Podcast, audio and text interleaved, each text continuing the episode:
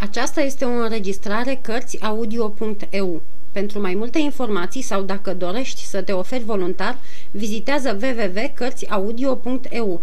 Toate înregistrările Cărțiaudio.eu sunt de domeniu public. Capitolul 59 Ce se petrecea la Portsmouth în ziua de 23 august 1628 Felton își luă rămas bun de la Milady ca un frate care, ducându-se să se plimbe, își a rămas bun de la sora lui, sărutându-i mâna. Întreaga lui ființă părea liniștită ca totdeauna. Totuși, în ochi îi sticlea o lucire stranie și înfrigurată.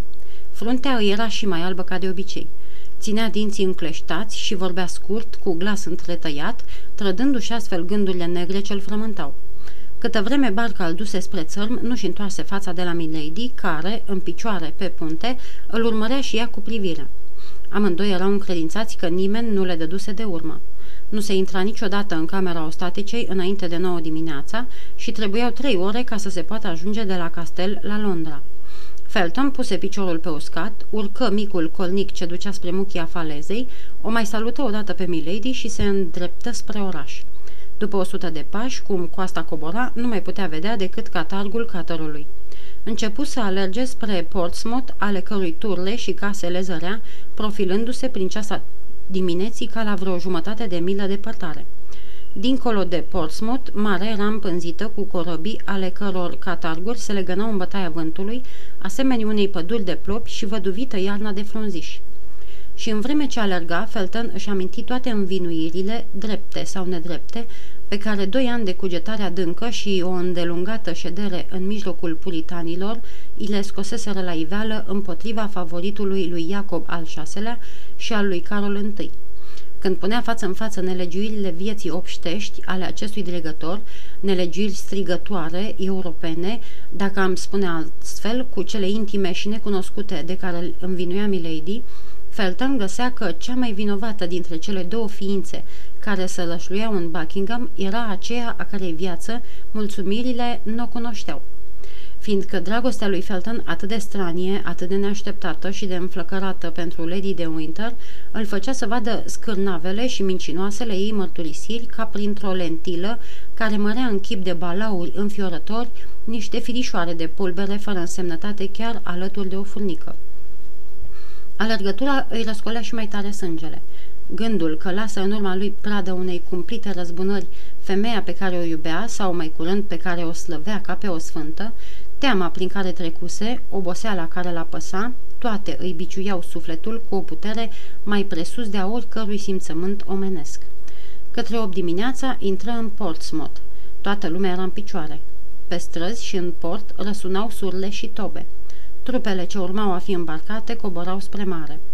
Felton ajunse la palatul amiralității, plin de colb și jilav de sudoare. Fața lui, de obicei atât de palidă, era stacojie de căldură și de mânie. Santinela a vrut să-i țină calea, dar Felton trimise după șeful postului și, scoțând din buzunar scrisoarea, spuse răspicat. Solie grabnică din partea lordului de Winter. La numele lordului de Winter, știut ca unul din cei mai apropiați cunoscuți ai înălțimii sale, șeful postului porunci să-l lase pe Felton să treacă, mai ales că purta și uniforma ofițerilor de marină. Felton se repezi la palat. În clipa când pătrundea în sală, un om tot una de colb intra și el abia răsuflând. Lăsase la poartă un cal de poștă care, ajuns în fața palatului, se potignise căzând pe genunchi. Felton și noul sosit se îndreptară în același timp spre Patrick, valetul de încredere al ducelui. Felton numi pe lordul de Winter, iar necunoscutul nu a vrut să dea niciun nume, sub cuvânt că nu-i putea spune decât ducelui cine este. Amândoi stăruiau să treacă unul înaintea celuilalt. Știind că lordul de Winter era legat de duce și prin treburi obștești și prin prietenie, Patrick dădu întâietate celui care venea în numele lordului. Celălalt trebuie să aștepte, dar era ușor de văzut că blestema amarnic întârzierea buclucașă. Valetul îl conduse pe Felton de-a curmezișul unei săli mari, unde așteptau deputații din La Rochelle, cu prințul de Subis în fruntea lor, și îl pofti într-o încăpere unde Buckingham, ieșind din baie, tocmai sfârșea să se îmbrace, cu aceeași deosebită grijă ce o punea de altfel totdeauna în ținutea lui. Locotenentul Felton, vesti Patrick din partea lordului de Winter – din partea lordului de Winter?" repetă Buckingham. Să intre." Felton intră.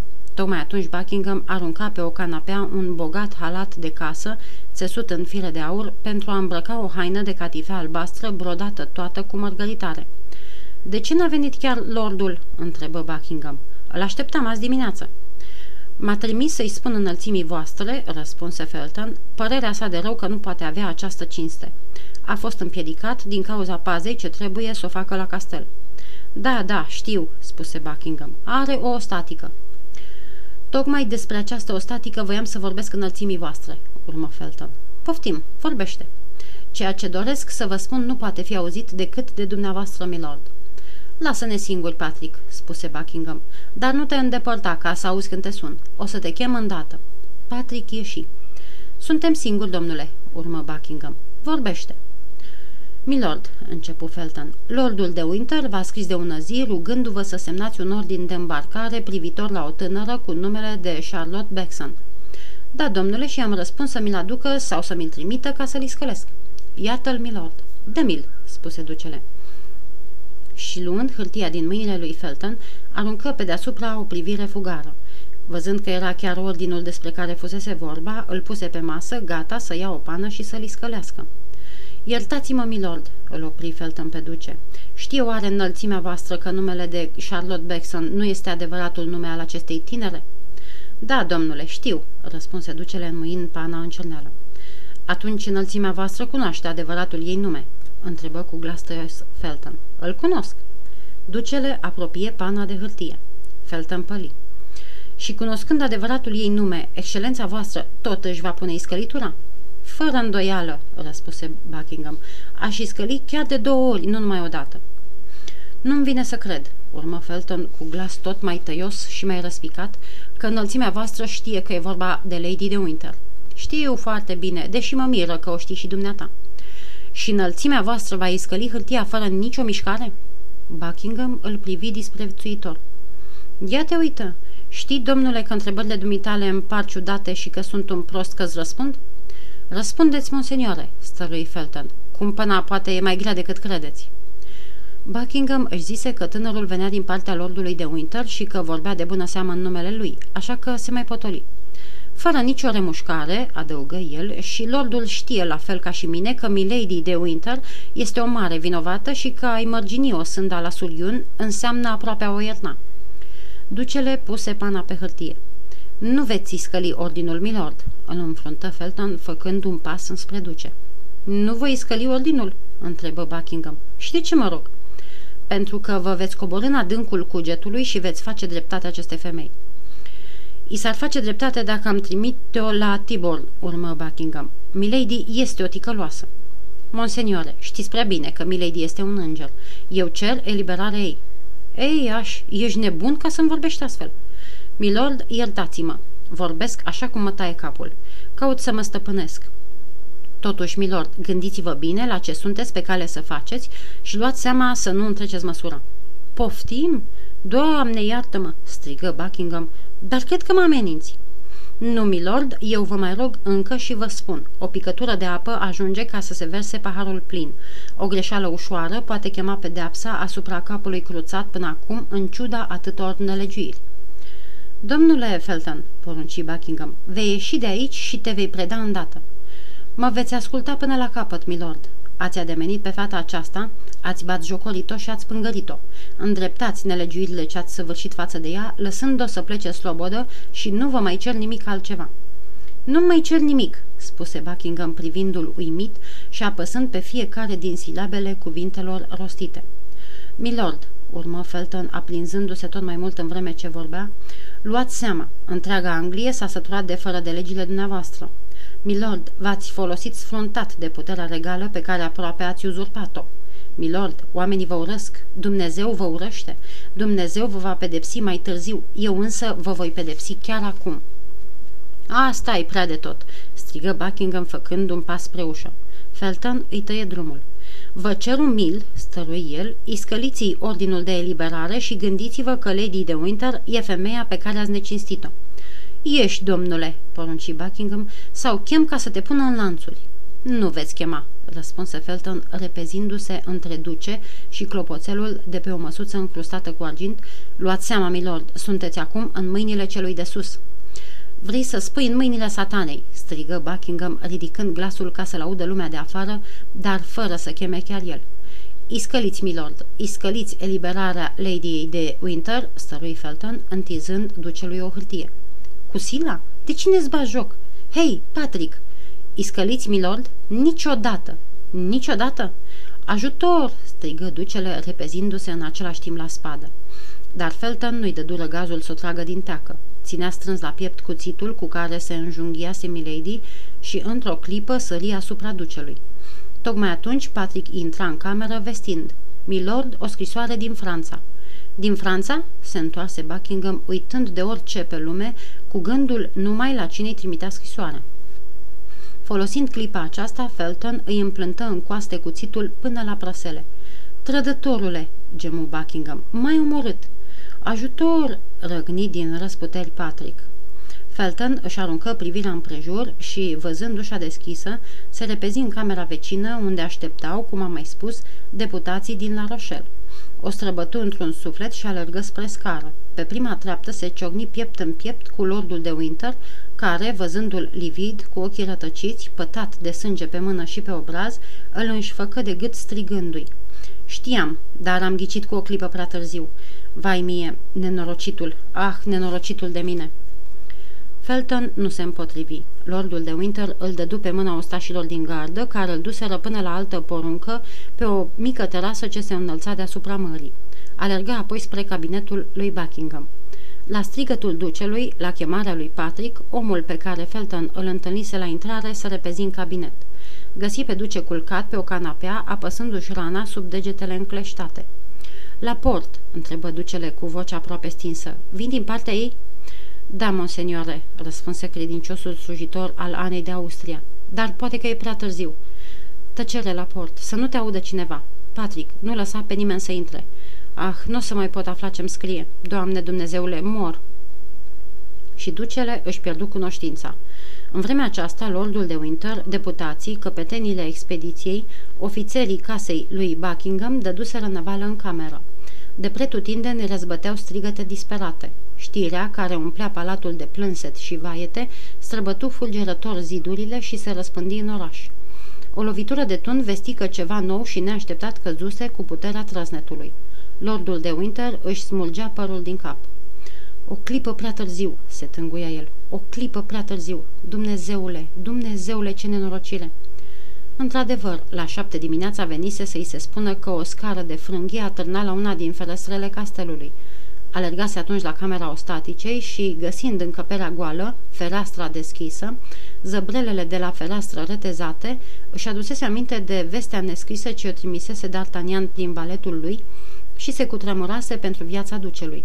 Dând fuga la grajd, încălecase pe cel din tâi cal, fără a mai aștepta să-i se pună șaua, gonise apoi nebunește sărind de pe cal în curtea palatului, apoi urcă într-un suflet scara unde, așa cum am mai spus, îl întâlnise pe Felton. Ducele nu murise însă. Își veni în fire, deschise ochii și cu toții începură să tragă speranță că ar putea să scape. Domnilor, îi rugă el, lăsați-mă singur cu Patrick și cu Laport. Ah, dumneata ești de Winter, mi-ai trimis azi dimineața un fel de trăznit. Uite în ce hal m-a adus. Vai mie, milord, mărturisi lordul, nu mă voi mângâia niciodată. Ai face rău, dragă Winter, răspuse Buckingham, întinzându-i mâna, căci nu cunosc om pe lume care să merite părerea de rău a altuia o viață întreagă. Dar te rog, lasă-ne singuri. Lordul de Winter ieși plângând. Nu mai rămăsese în cabinet decât ducele rănit, la port și Patrick.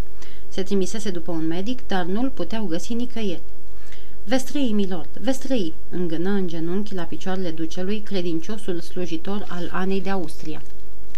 Ce-mi scrie?" șopti stins Buckingham cu sângele curgându-i și roaie și chinuindu-se să-și înfrângă cumplitele dureri pentru a putea vorbi de femeie iubită. Ce-mi scrie? Citește-mi scrisoarea." Oh, milord," se văietă la port. Ascultă-mă la port, nu vezi că n-am vreme de pierdut?" La port rupse sigiliul și puse pergamentul sub ochii ducelui.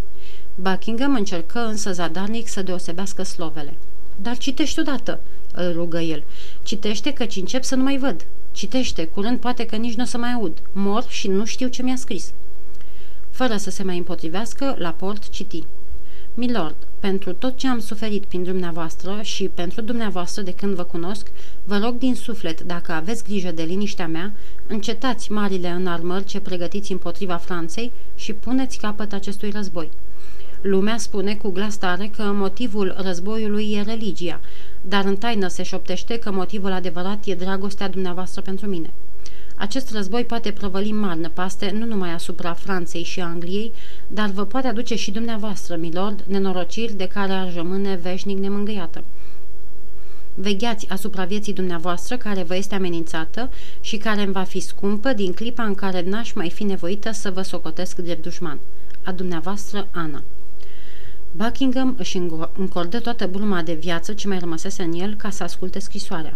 Apoi, după ce la port sfârșit de citit, șopti ca și când scrisoarea i-ar fi provocat o amară dezamăgire. Nimic altceva n-ai să-mi spui prin viu grai la port?" Ba da, monseniore, regina îmi dăduse în grijă să vă spun să vegheați asupra dumneavoastră, căci primise știre că vreau să vă asasineze. asta e tot?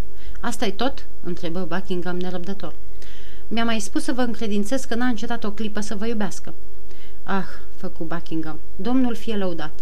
Atunci moartea mea nu va fi pentru ea moartea unui străin. La port izbucni în lacrimi. Patrick, șopti ducele, adun caseta unde țineam bijuteriile în diamante. Patrick aduse cufărul cerut, iar la port, văzându-l, își aminti că fusese odată al reginei. Acum săculețul de atlas alb cu inițialele ei în mărgăritare. Patrick îi îndeplini iarăși dorința. Iată la port, șopti Buckingham, singurele talismane ce aveam de la ea, caseta și cele două litere. Le vei da înapoi majestății sale și, ca o ultimă amintire, căută de zor un obiect de preț, mai dui, căuta mereu, dar privirea împăienjenită de moarte nu dădu decât peste cuțitul care căzuse din mâinile lui Felton, picurând încă de sângele purpuliu închegat pe tăiși. Duși și acest cuțit, adăugă ducele strângând mâna lui la port. Mai putu să pună săculețul în fundul cufărașului de argint, dădu drumul și cuțitului înăuntru și făcu pe urmă semn lui Laport că nu mai poate vorbi. Apoi, într-o ultimă zvârcolire, pe care de data aceasta nu izbuti să o înfrângă, alunecă de pe canapea pe jos. Patrick scoase un răgnet. Buckingham a vrut să mai surâdă pentru cea din urmă oară, dar moartea îi curmă gândul ce rămăsese întipărit pe frunte ca o ultimă sărutare de dragoste. În clipa aceea, doctorul ducelui sosi, uluit de groaznica întâmplare. Se urcase din vreme pe vasul amiral și trebuise să-l aducă de acolo. Apropiindu-se de duce, îi luă mâna, o ținu o clipă între lui și o lăsa apoi să cadă. Totul e de prisos, șopti el. A murit. A murit, a murit, se tânguia Patrick. La strigătele lui, lumea năvăli în sală. Erau cu toții buimăciți, se îmbulzeau, dând unii peste alții. Îndată ce lordul de Winter văzu că Buckingham murise, dădu fuga la Felton, păzit de soldați pe terasa palatului. Nemernicule, răgni el tânărului care, din clipa morții lui Buckingham, se înarmase cu liniștea și nepăsarea ce n-aveau să-l mai părăsească. Nemernicule, ce-ai făcut?" M-am răzbunat," răspunse el. Tu?" se răsti lordul de Winter. Mărturisește că ai fost unealta acelei blestemate, dar îți jur, clima aceasta va fi și ultima ei climă."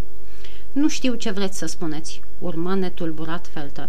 Și nu știu despre cine vreți să vorbiți, milord. Am ucis pe domnul de Buckingham, fiindcă v-a refuzat în două rânduri, chiar pe dumneavoastră, să mă faceți capitan. L-am pedepsit pentru nedeptatea săvârșită. Atâta tot." De Winter privea năuc la oamenii care îl legau pe Felton și nici nu știa ce să creadă despre o asemenea nepăsare. Totuși, un anume gând înnora fruntea senină a lui Felton. La orice zgomot auzit, prostănacului puritan îi se părea că recunoaște pasul și vocea frumoasei Milady, alergând să-i se arunce în brațe pentru a se învinui singură și a muri odată cu el. Deodată tresări. Privirea îi încremeni într-un loc, pe apa mării, care, de pe terasa unde se afla, putea fi îmbrățișată până departe în larg. Cu ochii de vultur ai marinarului, deosebise acolo, unde oricare altul n-ar fi văzut decât un pescăruș legănându-se pe valuri, pânza unui cătăr ce se îndrepta spre țărmurile Franței. Galben Caciara duse mâna la inima ce și oprise bătăile. Pricepea întreaga trădare. O ultimă dorință, milord, șopti el lordului de Winter. Care?" întreba acesta. Cât e ceasul?" Lordul scoase ceasornicul. 9 fără 10. Milady își grăbise plecarea cu o oră și jumătate. Cum auzise lovitura de tun vestind năpraznica întâmplare, poruncise să se ridice ancora.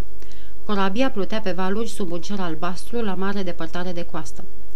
Așa a vrut Dumnezeu, murmură el cu resemnarea fanaticului, dar fără să-și poată lua ochii de pe corabie. I se părea că zărește pe punte stafia albă a celei căreia avea să-și jertfească viața. De Winter îi urmări privirea, îi iscodi suferința și ghici adevărul. Ia-ți pedeapsa mai întâi tu, nemernicule, spuse lordul de Winter lui Felton, care se lăsa parcă dus cu privirea rătăcind peste talazuri, dar îți jur pe amintirea fratelui meu, pe care îl iubeam atât, că nici ea, părtașa ta, nu va scăpa. Felton își plecă fruntea fără să răspundă. Cât privește pe lordul de Winter, el coboră repede scara și se îndreptă spre port.